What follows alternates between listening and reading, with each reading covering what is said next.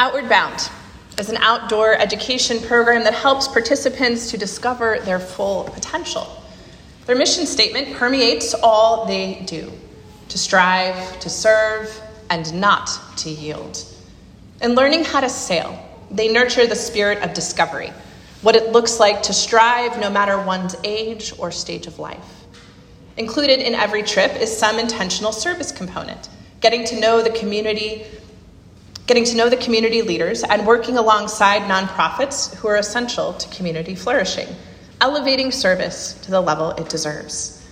Throughout the journey, whether it's 13 days or three months, whether it's on land or on water, Outward Bound makes space to discover the fullness of gifts and growing edges that each participant brings, not yielding as a matter of principle. At the end of every expedition, participants are offered a small pin as a reward. In describing the significance of the pin, participants are given a final choice. Each is welcome to receive the pin with an explanation of how they felt they had earned it and what it would mean to them when they saw it in their daily lives. Or participants can opt to leave this phase of the journey committed toward continual growth towards a goal that they have identified. They can choose to interpret the work of striving, serving, and not yielding as a new framework for their continued self discovery. Those who take their pins upon completion of the course are well celebrated, as they should be. Enduring and thriving in the midst of the challenges presented is remarkable. But there is something more to be said for those who view the challenge differently. I have an acquaintance for whom the pin will likely never be attainable. The focus of her growth is the relationship she has with her brother, which has been troubled in the past, but more recently, simply not as full as she knows it could be. The finish line is not something she will cross and then feel as though she has accomplished her goal. Rather, she hopes this pin and all she has learned will serve as a reminder of the lifelong process of growth that comes with relationships. It was this process of earning and continuing to be motivated by what is possible that came to mind when meditating on these challenging, challenging words from Jesus. I will not falsely soften the blow of what he says.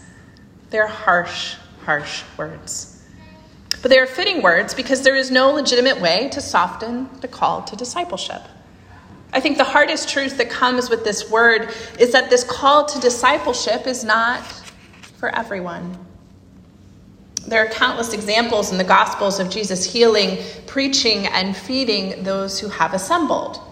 And after these miracles, Jesus turns to them and says, Go now, return home, and tell them what the Lord has done for you.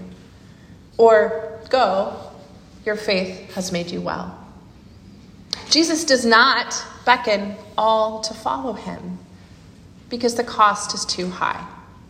Some of us are called to be witnesses to the disciples.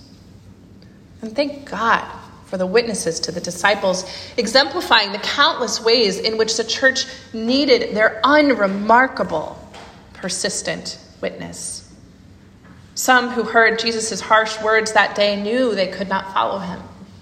They had possessions, or more likely people that they cared about, and Jesus was clear they would prove to be insurmountable barriers.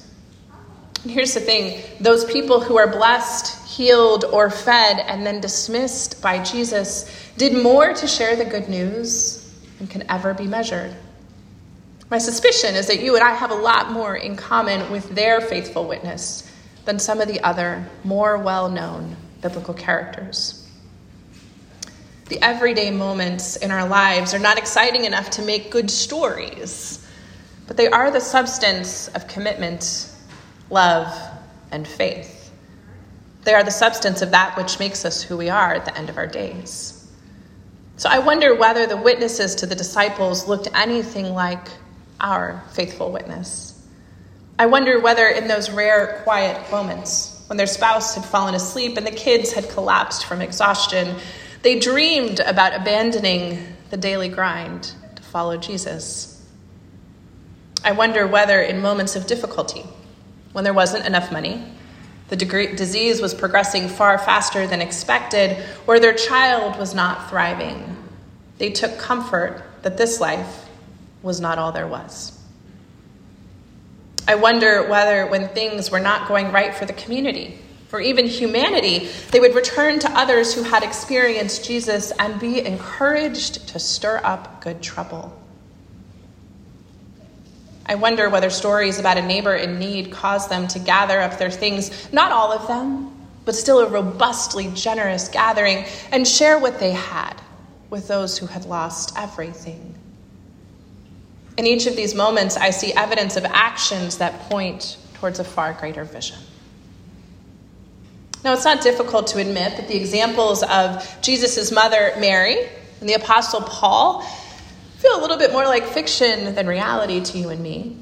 Or within our lifetime, the examples of Dietrich Bonhoeffer, the Reverend Dr. Martin Luther King Jr., Mother Teresa, and Desmond Tutu feel comically out of reach. But it is the unnamed, unremarkable inhabitants of the towns to which Jesus traveled who have more to offer than we may initially realize. This gospel message can feel exclusionary and defeatist. What is the point if we're not willing to give all of it up?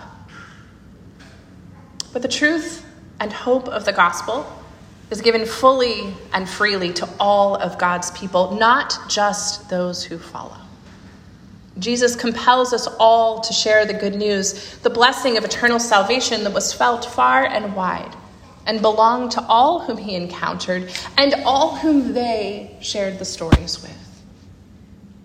This morning, I wonder whether it might be useful to reframe our identity as witnesses to the disciples, always mindful of that for which we are striving, which is discipleship, but not defeated by the enormity of the task before us.